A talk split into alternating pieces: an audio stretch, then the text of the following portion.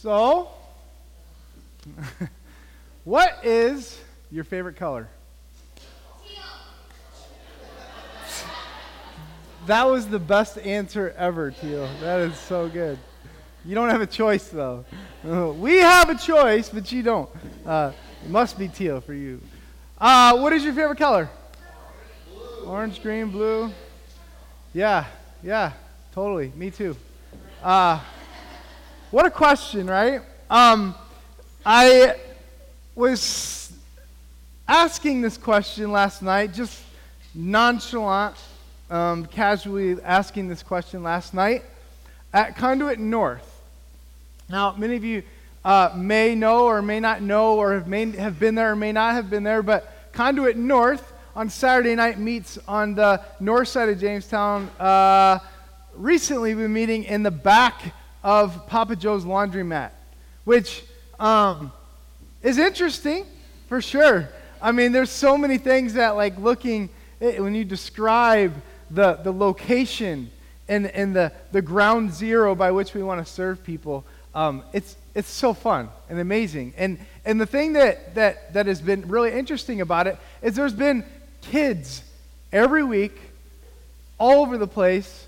Um, we don't really know where their parents are, a lot of them, or, um, and they're hungry and they love sugar and they get to have con- and consume lots and lots and lots of sugar. And so um, I was there uh, early yesterday before it all started, and uh, Pastor Cameron was there uh, way even before that, and he was setting things up, getting prepared for the meal that had been prepared for them to, to, to eat. And a lot of times we've been packaging meals uh, or at least snacks that uh, non-perishable snacks, or at least non-perishable for a while, uh, that they can take with them.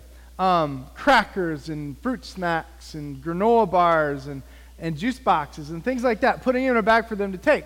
So there's this uh, this one room that we meet in, and there's this tiny little kitchen that could be mistaken as a small broom closet, right? This little tiny area in the back. That all these supplies are right there candy and all kinds of stuff. And I had walked in, and there was a little girl named Aaliyah. And uh, she loves to talk, and she doesn't stop talking, right? Like, it's almost, if you want some entertainment, next week show up about 4.30 at Conduit North and just watch Pastor Cameron conversate with this, this girl in particular because she's just all over the place. And yesterday she had like four different birthdays and, uh, and different, she couldn't remember which birthday was actually hers. But the question I asked her as I stood in that small kitchen area, I asked her what her favorite color was. And she started naming all these colors orange, blue, red, light blue, and I noticed as she was answering the question, she was looking past me. And she was looking at, I believe she was looking at starbursts. and it was hilarious because she knew, even in my question, she knew what she wanted. She knew what she wanted to choose. And it was based on what she wanted and what she wanted to choose. The question was simply, what's your favorite color? I didn't even have this in mind. What is your favorite color? Well, it's blue and red and yellow, and, and that's exactly the exchange that happened. Now, the things that we choose based on the things that we want. At times, the sin that we want the pitfall. Even though we know what that pitfall is, we still choose it because we want something so bad. So today, I want to talk about that. I want to talk about our sin. I want to talk about um, the sin of the church at Corinth. Paul's letter to this church in chapter 10, if you have a Bible, if you turn there, uh, 1 Corinthians chapter 10 we're, we're, we're dissecting the, the, the letters, the stories, the, the bigger narrative of what this church in the city of Corinth was learning as they were beginning to follow Christ, as they were a new, new believers. Some were mature believers, but they all, in a sense, were new believers. And it was this really neat exchange of, and, and I'm sure people wouldn't describe it necessarily as neat, they would describe their lives as messy. The church was messy. Can you relate? Our lives are messy. The, the choices that we make are messy. And so today, this is, the, this is the one thing I want you to get. Is that when we make the choice of what we want, I want you to consider what's not seen. When we make the choice that we want, consider what's not seen. For her, for Aaliyah, she was sitting in a seat, literally leaning almost out of her seat, looking, and she was choosing, considering only what she saw. She wanted what she saw. In fact, she wanted several somethings of different colors that she wanted from what, we saw, what she saw.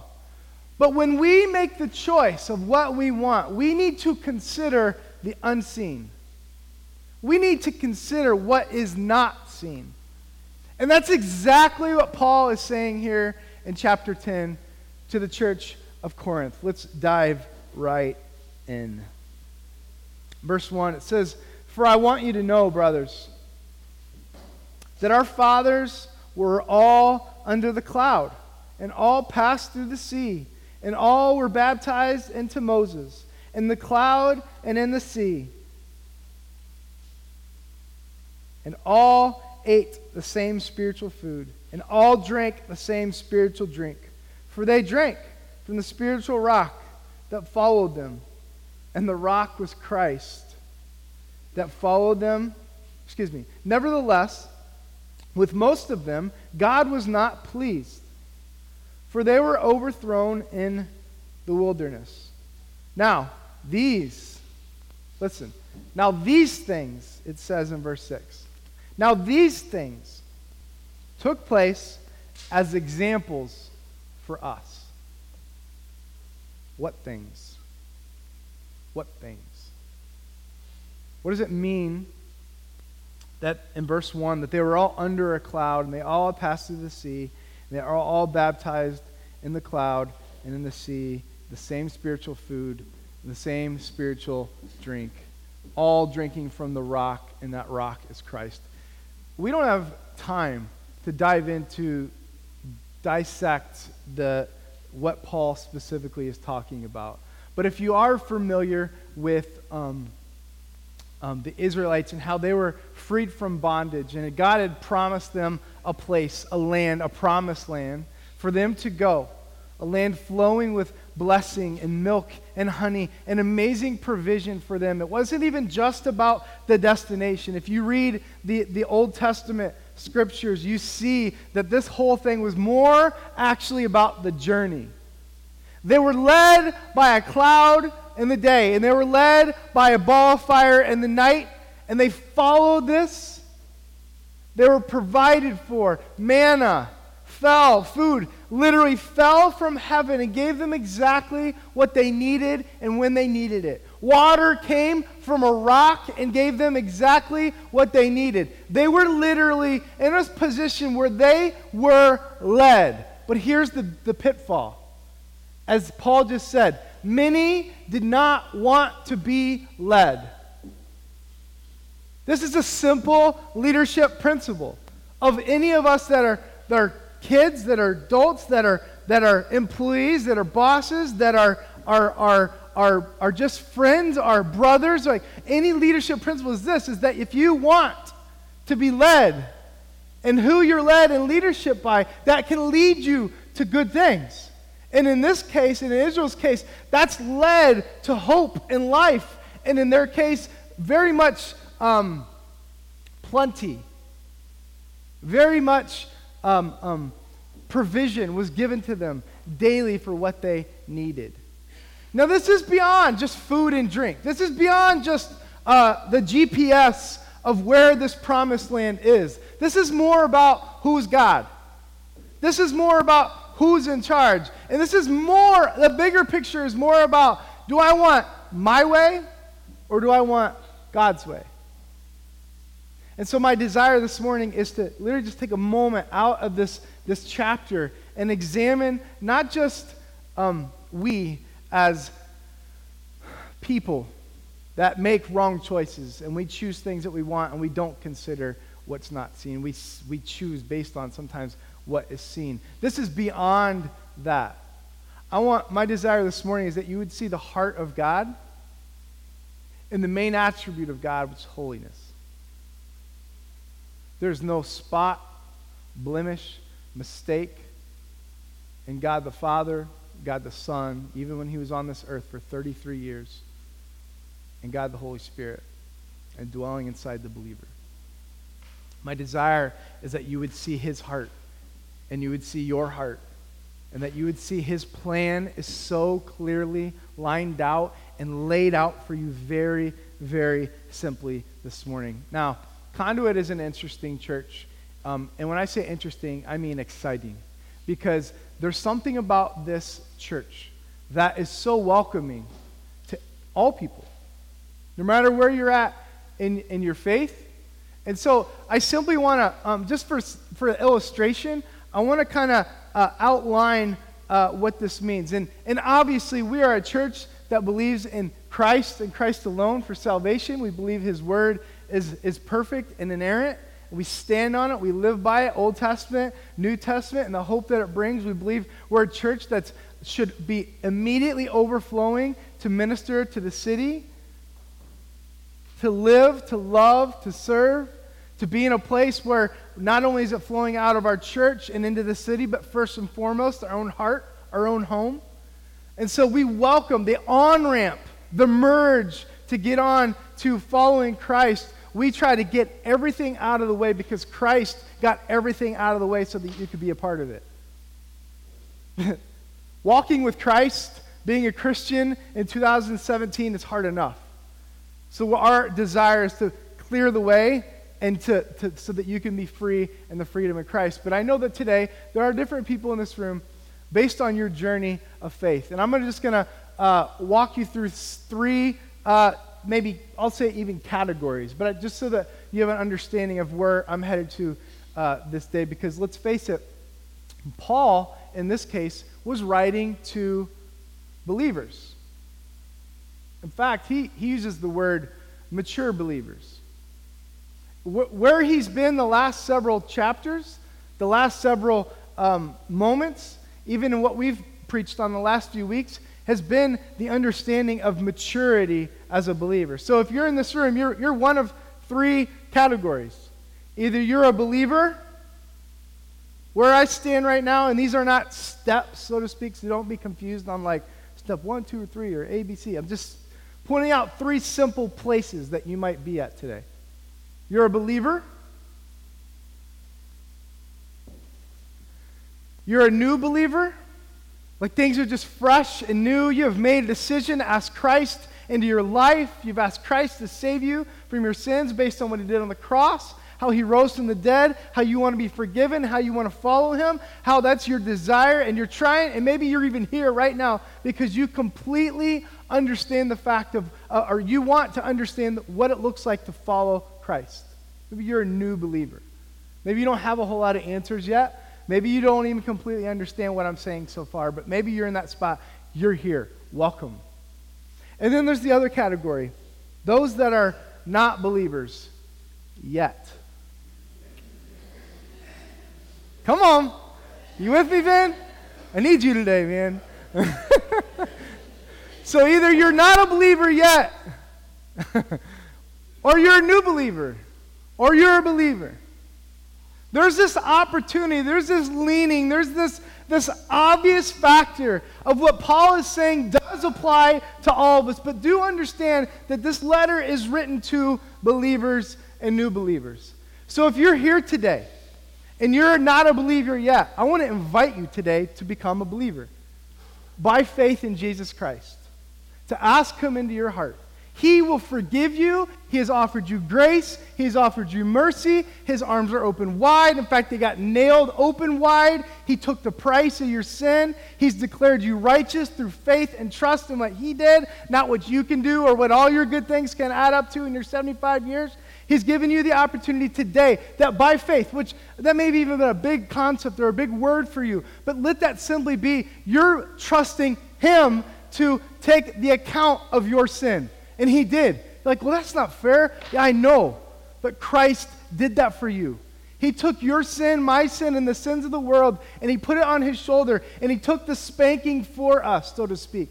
The wrath of God, oh holy God, was poured out on His Son, Jesus, on behalf of us, for us. Christ didn't even know sin. When he died on the cross, it says in Corinthians, Corinthians and 2 Corinthians that um, Christ, who knew no sin, became sin, so that you and I can become the righteousness of Christ. There's no way that you can be holy. There's no way that I can be holy. No one, not even the Pope himself, can become holy before a holy God. It's impossible. But because of Christ, it makes it possible for all of us. How? Faith. And so that's literally like like you may think like, "Oh, that's a big step to go from not believing yet to being a new believer." It's one step though. People are like, "Well, praying a prayer, oh that's uh, yes, that's what you do." It's, it's, it's, the, it's the, the shotgun at the beginning of a race. It's the beginning. It's the, hi, I'm Jesus. I'm here to save your soul moment where you accept that, you receive that. And if you feel that, and today is the day that you want to choose that, I want to invite you so strongly and lovingly, let that be the day. Let this be the day of salvation for you. Please come talk to me.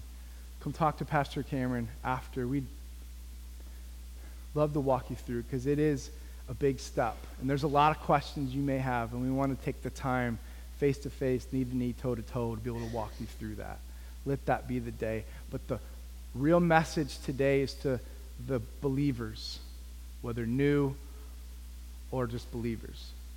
No matter where you're at, even in this step of being a believer, like, yeah, I really got it, and I've you know, I've made lots of mistakes, or I, a, I, would consider myself, I've been following Christ for 40 years. I, I know what the Bible is teaching. I still, like, it's on a journey for me, but you're in this, this place of believer, of being a believer in Christ, and you still have choices. So when Paul is saying in this letter, and why I needed to really divide that into those three categories, is you, under, you need to understand this is not specifically a letter to those that are not believers. This is with the understanding if the people have been truly made righteous in God's eyes. They have truly been made holy. They are clothed in the righteousness of Christ. They are heaven bound. They are on their way to eternity. No matter what happens in their life, no man can take it from them. Christ has given them something, they can't lose it. It's very, very clear, but what he's saying here is this is for those people. So when he addresses sin, I need to make this really clear. Today, when I address sin, you need to understand we're not talking about you better get your you better get your stuff together. You better get your stuff together or you're going to lose heaven. That's not what we're talking about. I'm talking actually about something called abundant life. I'm talking about joy. I'm talking about the power of the Holy Spirit that lives inside you, that wants to set you free and let you go and put you on mission and let you run the race that is set before you and make an impact on your home, your church, and your community. That's what it's about for believers and new believers. And that's what Paul is saying. He's saying when we make the choice of what we want, just stop and consider for a moment what you don't see.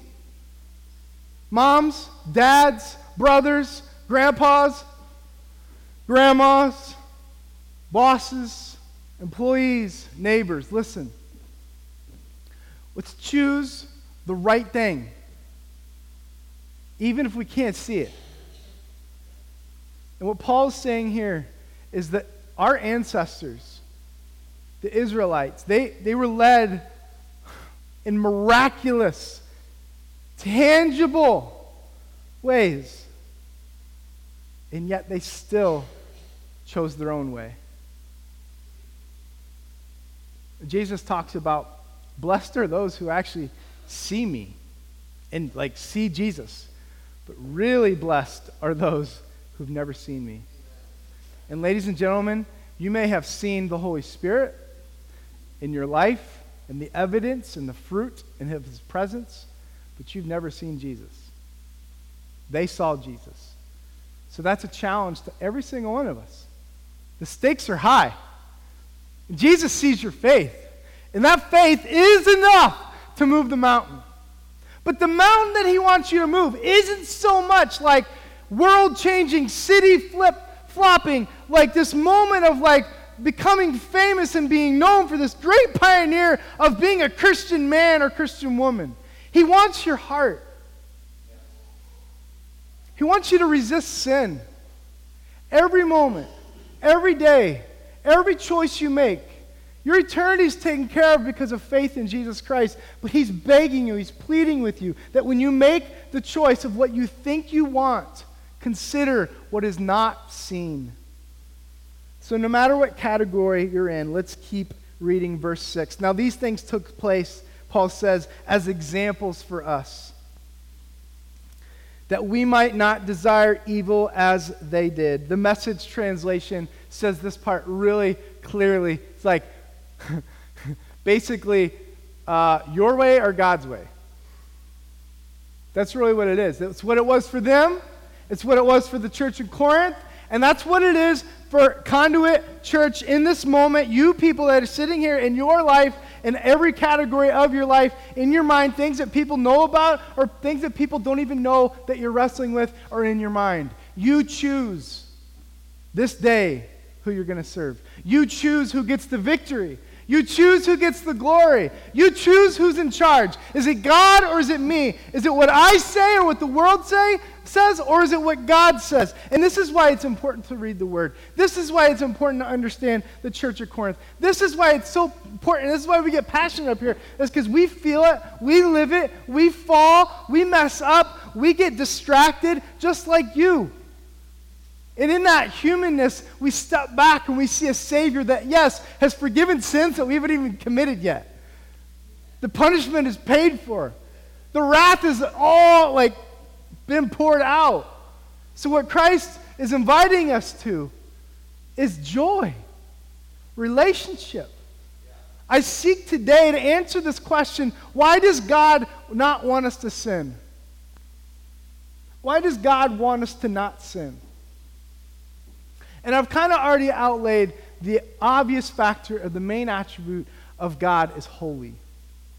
And it describes it in Revelation that these angels, and it echoes what happens in Isaiah, that, that these angels for eternity, past and future, call out, Holy, holy, holy, holy, holy, holy, holy to God all the time. That's who He is. That's who he is. That means he's perfect. That means he's sinless. He can't be near sin. And God is light, and in him there is no darkness at all. And the representation of sin being darkness, it immediately expels one another. It immediately expels. God, who's holy, has to immediately expel sin. And when Christ took on the sin of you and I, that's why God the Father had to turn his back, because he immediately, the light expels and divides the darkness. There's no way anybody will get to heaven without being holy. That's why Christ has made provision, like the cloud and like the rock and like the manna provided for the Israelites.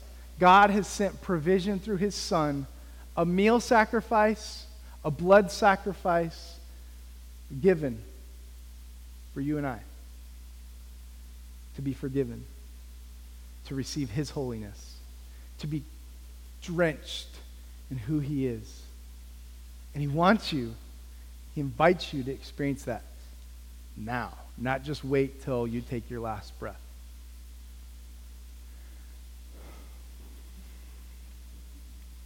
Keep going. Verse 7. Do not be idolaters, as some of them were, as it is written. The people sat down to eat and drink.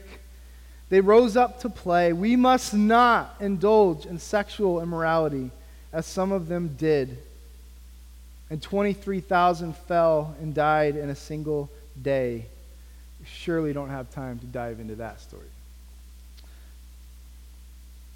We must not put Christ to the test as some of them did, and they were destroyed by serpents. Nor grumbled, as some of them did, and were destroyed by the destroyer.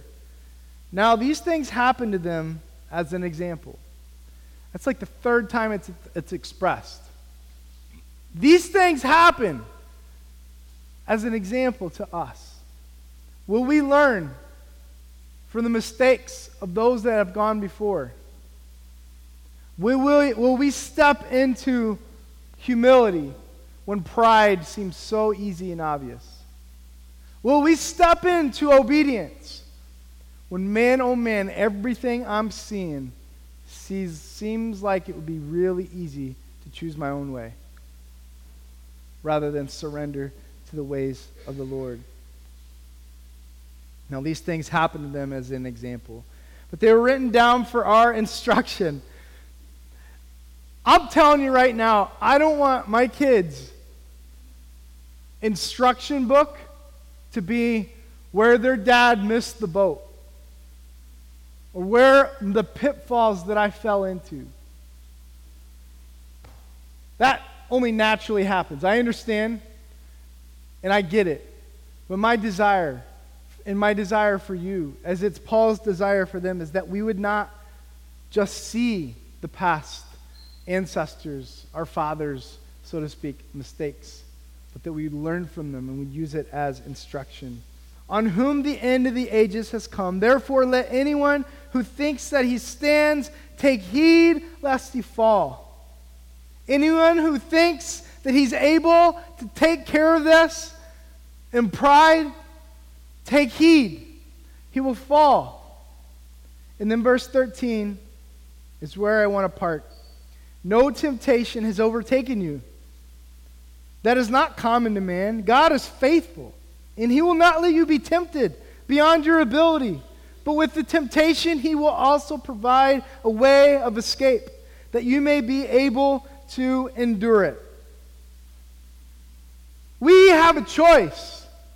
We have an opportunity to obey Christ, to obey his word, to live our lives in a way that is very very clearly laid out in His Word.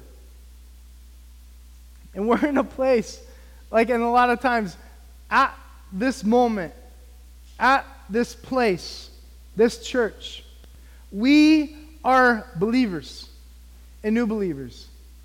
And in order for those doors to be as wide open as they can, we need to make the on ramp as wide as we can, the door as wide as we can for those that aren't believers yet. And so they need to know the holiness of God. They need to know the grace of God and the mercy that He offers. But make no mistake about it, God didn't change. He's still holy. He's still holy. And He gives us this opportunity as we come into being a new believer and a believer where we get to follow and obey His commands. We get to line our life in a place, align our life in a place where we can please Him, where we can honor Him with what His Word is saying. Not out of duty, but out of desire. Not out of have to, but want to. To this place where it's not about earning your salvation, but it's about understanding your salvation. It's about grasping the, the, the huge reality of what your salvation, that you weren't just saved from hell, you weren't just saved from something, you were saved to something. You were saved to a Savior that wants to be with you. You were saved to God the Father that was able to sacrifice his own Son and be brutally murdered so he could be with you. So that the Holy Spirit can live inside of you. So that he can set you free. So that he can give you absolute supernatural power. That's so radical that we don't even know what that even means in this moment. God, take my life. Take everything I got. Take all these things because I want to be used by you, for you. I want to change my home. I want to change this church. I want to change the city. But the first thing and the, the only thing that will clog the tube of the conduit in your life is sin. Not with God. He sees you as holy. And when you break that fellowship and you're like constantly disobeying what He's asking you to do, there's not this like, fine, I'm done with you. No, He is always present. The Holy Spirit is living inside you. But don't you dare quench the Spirit of God. And don't you dare stiff arm the Spirit of God because He has this favor in your life. He desires so greatly to use you. He desires so greatly to take your life and put it on display, not for you to be on display, but for Him to be on display. He wants to take your resources and the things you have and to blow it up for the kingdom of God. He wants to take this church and He, wanted, he wants us to literally pour it out onto the community where it's so clear that we are so about Christ that the community knows it, that it's not about our credit, but it's about His credit and His glory. He wants to fill you so that you understand this complete reality of what it looks like to obey. Yes, we're sons and daughters. Yes, we'll always be sons and daughters. He's not ripping that away, but because we're sons and daughters, we have to obey. We have to obey His commands. Not out of have to because I want to, because we love Him We can't choose our own way. We have to choose His way. And um, sometimes we skirt past it, and sometimes this message isn't so popular. And if you feel a bit of like, like, like, like this conviction right now, um, or, or I'll, I'll say, um, if you feel that, if we confess our sins, he is faithful. He is just. Those are a part of his main attributes as well. He's faithful and just to forgive you of your sins and to cleanse you from all unrighteousness. News, news flash. That's 1 John 1 9. That was not written to people that are not believers yet. If you confess your sin, new believer. If you confess your sin, believer, he's still faithful. He's still just. He's going to wipe it clean. He's going to forget. He's going to be like, wait, what, what did you do? What happened? I don't even remember. right? And that's what the Holy Spirit does inside of you right now. If you're a, if you, now, if you're not a believer yet, and right now you feel guilty, that may seem normal because you've, you've got no hope.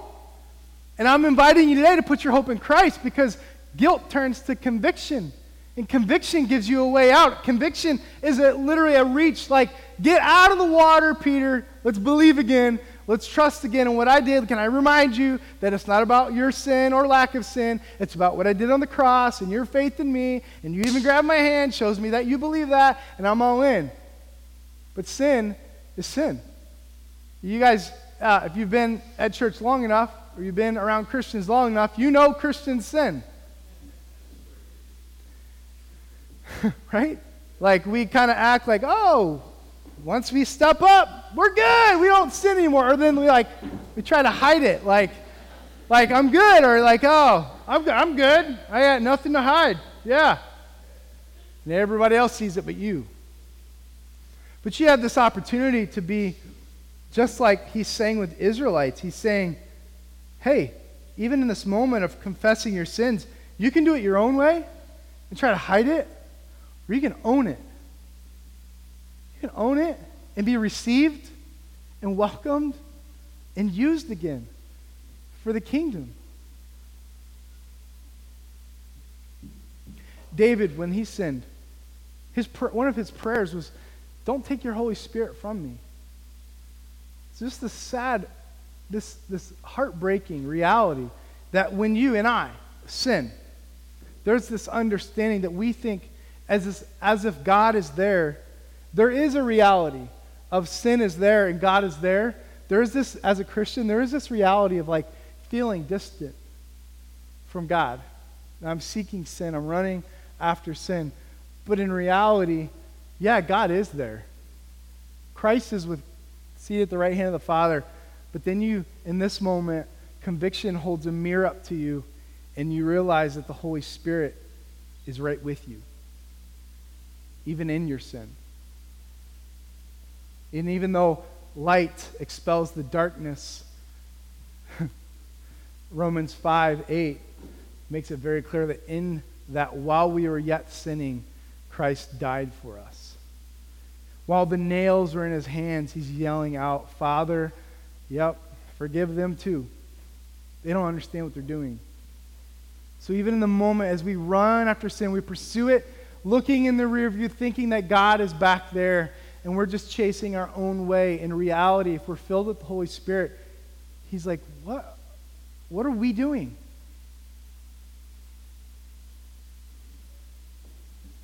So when we make the choice of what we want, let's consider what we don't see. Let's consider what we don't see.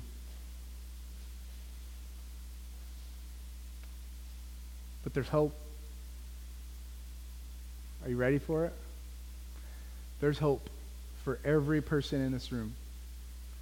And that hope is Jesus Christ for every one of those steps. It's the same step, it's the same reality. If you're taking notes, I want you just to write down. Um, actually, let's turn there. Proverbs chapter 7. Proverbs chapter 7 is in the Old Testament, right after Psalms.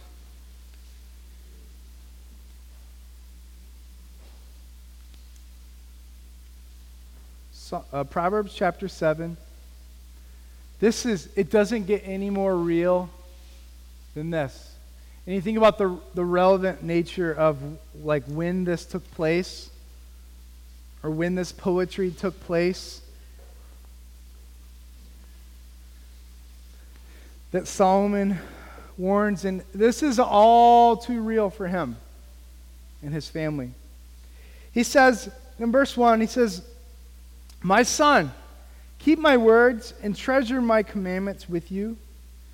My commandments and keep my commandments and live. Keep my teaching as the apple of your eye. Bind them around your fingers. Say to wisdom, You're my sister. Call to insight, You're my intimate friend.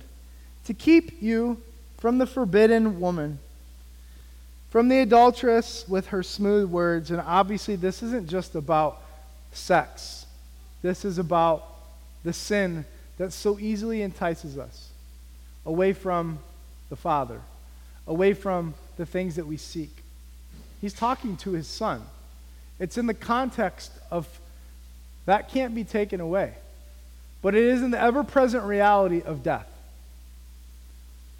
It says, For at the window of my house, somewhat of a, it's somewhat of a poetic vision that he had, a warning for his son. He says, For at the window of my house I have looked through the lattice, and I have seen among the simple, I have perceived among the youths a young man lacking sense, passing down the street near her corner, taking the road to her house. In the twilight, in the evening, at the time of night and darkness, where nobody will see him, nobody will know. And behold, the woman meets him, dressed as a prostitute, wily of heart. She is loud and wayward. Her feet do not stay at home. Now in the street, now in the market, at every corner, she lies in wait. She seizes him. She woos him. She draws him. She wants him to choose based she wants him to choose what he wants based on what he sees, not what is not seen. She seizes him and kisses him. With a bold face, she says to him, I have offered sacrifices, and today I have paid my vows. She essentially is saying, i have already decided and I'm not going to feel guilty. I've already decided that this is okay. I have. Sp- so now I come to meet you and to seek you eagerly, and to have found you, I have spread my couch with coverings, colored linens from Egyptian linen. I have perfumed the bed with myrrh, aloes, and cinnamon. Come, let us fill our love till the morning. Let us delight ourselves with love. This is where probably PG 13 rating ends, right? Some of you are uncomfortable. It's okay. It's just a story, all right? It's just a story. For my husband is not home. He has gone on a long journey. He took a bag of money with him at full moon. He will come home. With much seductive speech, she persuades him. With her smooth talk, she compels him. All at once, he follows her. As an ox goes to the slaughter, and as a stag that is caught fast, till an arrow pierces its liver, as a bird rushes into a snare, he does not know that this will cost him his life. And now, O sons, listen to me. Be attentive to the words of my mouth. Let not your heart turn aside to her ways. Do not stray into her paths. For many a victim she laid low, and all her slain are mighty throng. This basically means that's not the first time that's happened, all right? This is not the last time it happens, but her house is the way to Sheol, hell, garbage, going down to the chambers of death. The warning is clear, but the warning is at the context that this hasn't happened. It's a context of the mistakes of the person even communicating this. It's the perspective of a man seeing all of this line up, and he's warning his son of what could come. That is grace.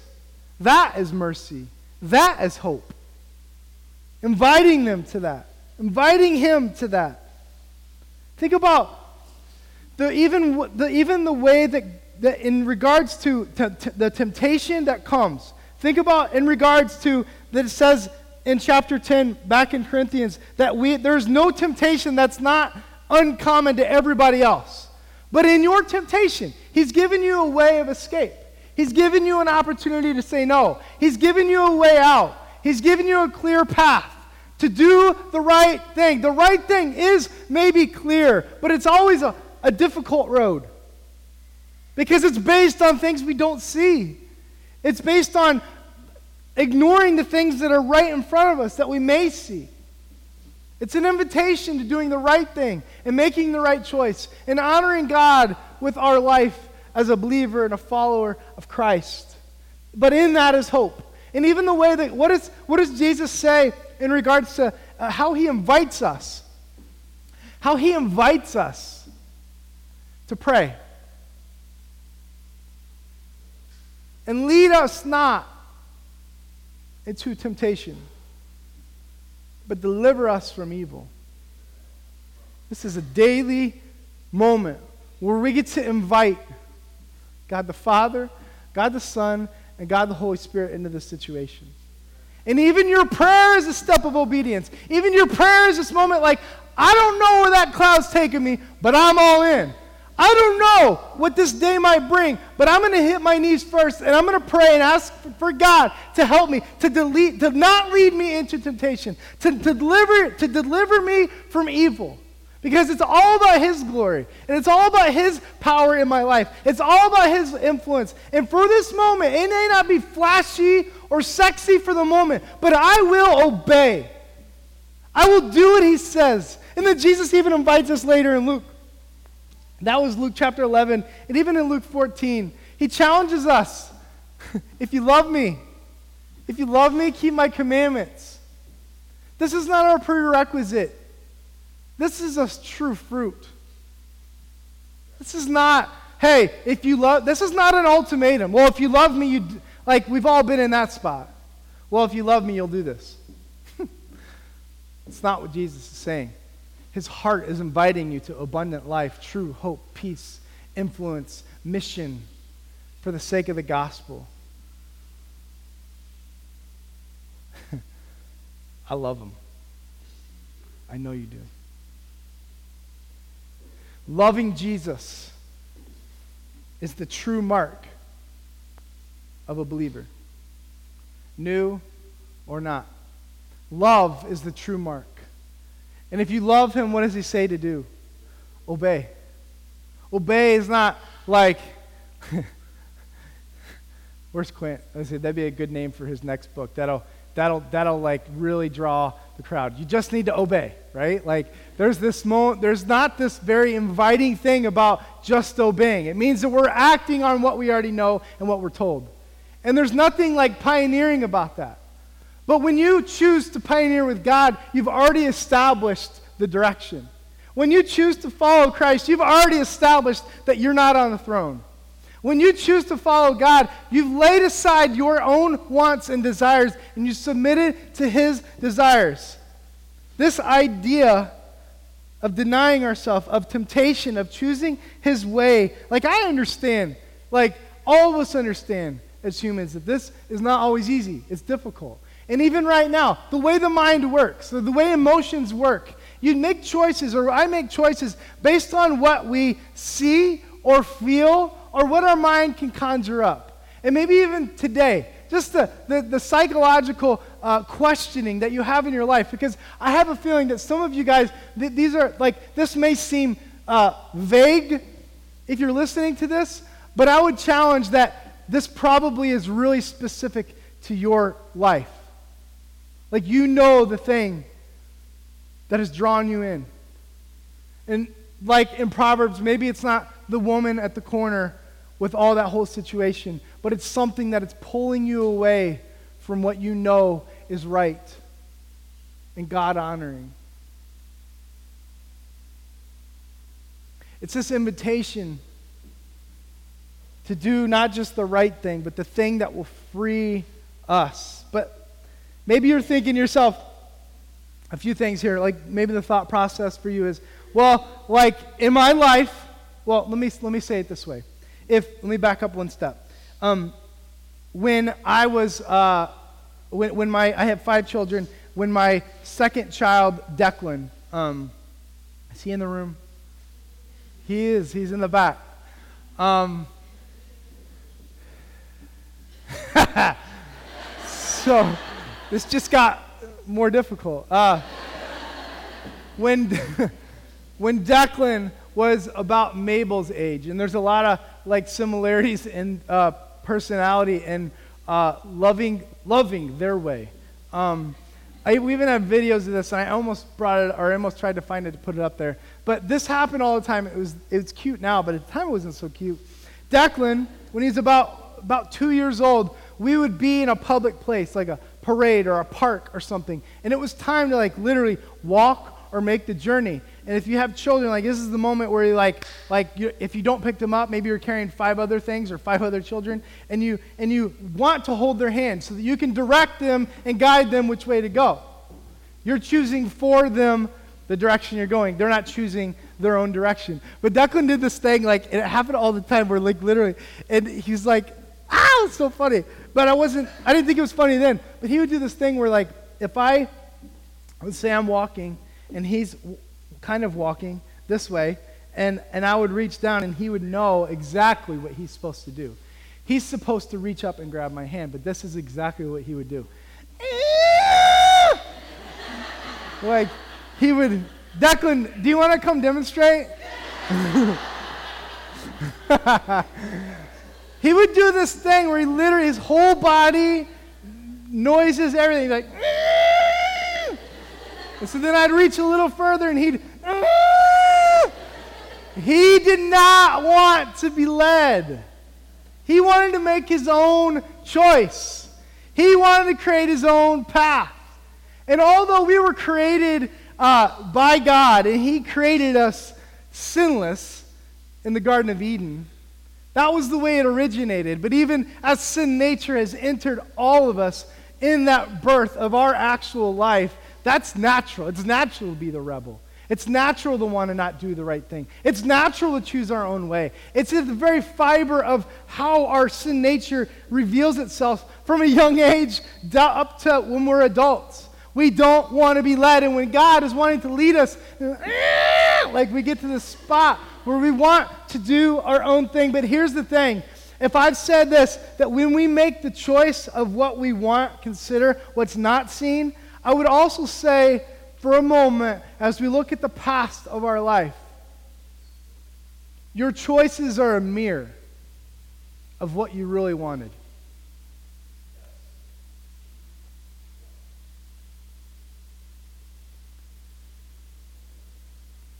That's hard. I know. The choices that you made was the blue and the yellow and the orange one. It may not have been really what you wanted, or certainly what, not what you needed, but that choice, well, that was what you made. And that's what you really wanted in that moment. Um, John Paul Sartre said, very simply, we are our choices.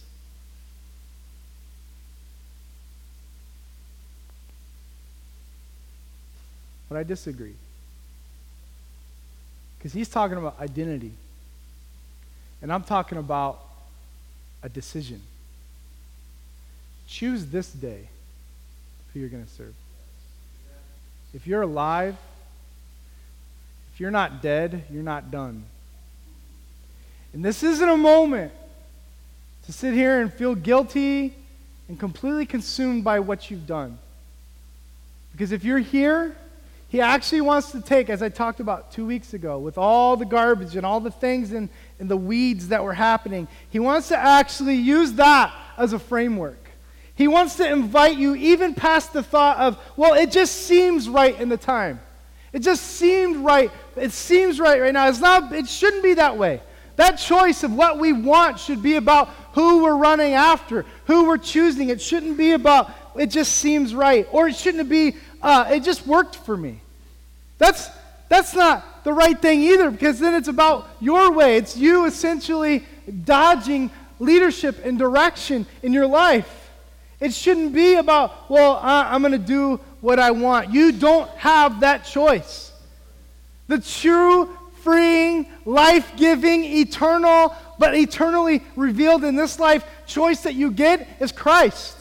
And everything that he's saying and all his commandments that he lines out for you. That, like, honestly, people, even just take the Ten Commandments. People took those Ten Commandments and like, that God is just some rule keeper in the sky and he's keeping track and he's like Santa Claus just waiting for you to mess up. And oh, he knows when you're naughty. He kind of knows when you're nice. And so there's this, this stupid reality in our society that it's about like the good outweighing the bad. And I still hear this, and I'm sure you do too. But it's just the reality of the, even the Ten Commandments. The final commandment, the final commandment was, Thou shalt not covet. But those Israelites, and even these Corinthians, I don't think they saw that as a, man, I shouldn't covet. I shouldn't want things. I would argue that for them, the 10th commandment was a reward. If you do this, if you keep this a priority, if you Sabbath and rest, if you run after Jesus, if you don't live your life taking his name in vain, you don't uh, have adultery, you don't kill, you don't steal, you do that. Like, this is that's what it's like to not want anything else.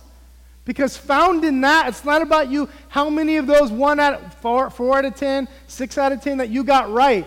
It's about who was with you and what he experienced. And the plan and the cloud that I'm following is what he revealed. Even in that God being holy, his son was sent for us, for us to make that choice. We can't even see him, But I'll choose them. Will you choose him?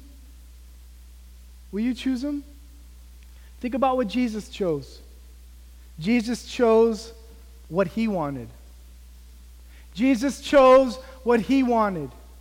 And honestly, because he became in the form of man, and I believe that he, yes, was 100% God, 100% man, but I believe that there was some element that I won't fully understand to eternity. I believe there was some element of he chose something that he couldn't even see himself. In the Garden of Gethsemane, as he's the night before he's about to be murdered for our sins, his reality, his reality was moving forward in faith and obedience. Even the Son of God obeyed. If it's good enough for him, it's good enough for us. Final thought. Final thought.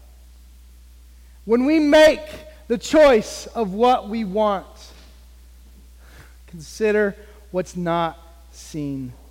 When I was a child, we played this game, loved to swim, still do, still can smoke my kids in this game.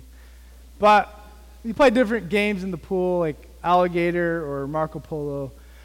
We used to love playing this game of who can stay under the water the longest. Yeah. I don't have many talents. but I held on to that one. Like I cuz that's that's really just about being stubborn, right? And if you know me, you know that just like just hang on. I don't need air. I got this. Like I can feel it. Like this. Like I had a I had a mode. I had a method. My friend Jared lived right behind me. We'd be in his, his, his in ground pool, and there's this ladder that went to the deep end. And this is going to sound crazy, but this is about winning, right? And so I was, I literally, I would go to the bottom of the ladder and I would wedge myself underneath the ladder. no, it's ridiculous, right? But I won, and I set the record for 2 minutes 36 seconds. So if all y'all got some game, bring it. We'll find a pool. We'll find a pool. Or Chris will let us in the pool in the middle of winter. I'll bring it on. Let's do it. I don't think I can do it that long anymore, but um, I'm out of breath just like walking around. But uh, I'm in there and it's like locked in. I can, even in this very second, I know that feeling. You can't even describe of wanting to breathe.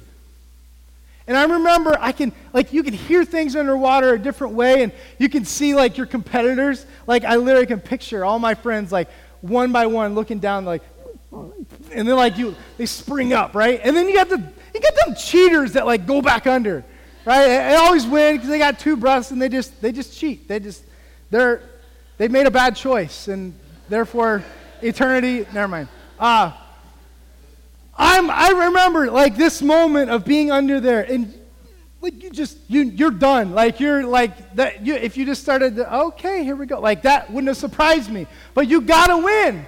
And my last thing is I would do is I would like if I couldn't take it anymore, I like I unwedged myself, right? And uh, I would kick off the side, but still underwater, just because it was like my last ditch effort. And I remember like like swimming like on the deep end, the other side, and knowing that like I can't take like I need air so bad, but I come up out of the water and it's like this, and all of a sudden the thing that I needed the most is so readily available. There's this desperation moment for me in the water. I'm convinced to, for two minutes and 10 seconds that I don't need air. For that last 30 seconds, I need air like my life depended on it. At the very core of our choices, at the very core of what we choose in resisting sin, in running after and obeying Jesus, our desire, our desire to obey should be so much greater than anything else. Our desire for loving and following and running after Jesus should be so desperate that that's all we ever need. It's all we ever want. That is the definition and the mark of a believer and a new believer. In its infant form and its mature form. I just need him. Because you begin, when you begin to run the race, as it says in Hebrews chapter 12, like, let us run the race with patience the race that is set before us, looking unto Jesus, the author and the finisher of our faith, who for the joy went to the cross. He laid it all down. And let's, let's it says, let us uh, lay aside every weight that's on. Let us lay aside that weight in the race. And let us not, uh, let us lay aside every weight and the sin that so easily, it says in the King James, is how I memorized it growing up, the, the sin that so easily besets us Imagine running a race and literally someone just, boom, like sets you off track. Can you bounce back? You better believe you can bounce back. Ladies and gentlemen, you're sitting in this room and you've been beset by sin. You've been entangled by sin. You're not down. You're not out. Get up.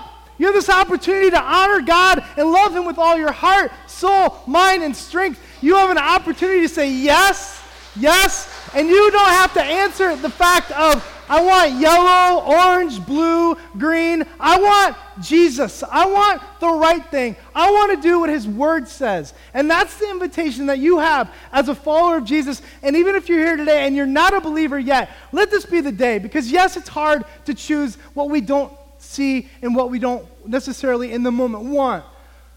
But we get free to eternity.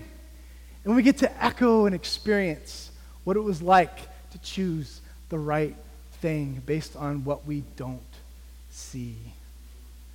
Greater is He, Jesus, the Holy Spirit, God's Son, God's Spirit, God the Father, all in one. Greater is He that is in me, it says, 1 John, than He, Satan, who's in the world. Greater is He that is in you than He that is in the world. Let that be the forefront of our choice. That it's not about what we see, but it's about the things that are eternal that we don't see. It's an invitation, no matter where you're at today. I'd love to talk with you. I'd love to pray with you. I'd love for this to be a moment of brand new reality, of the joy of obedience for you. Let me pray for you.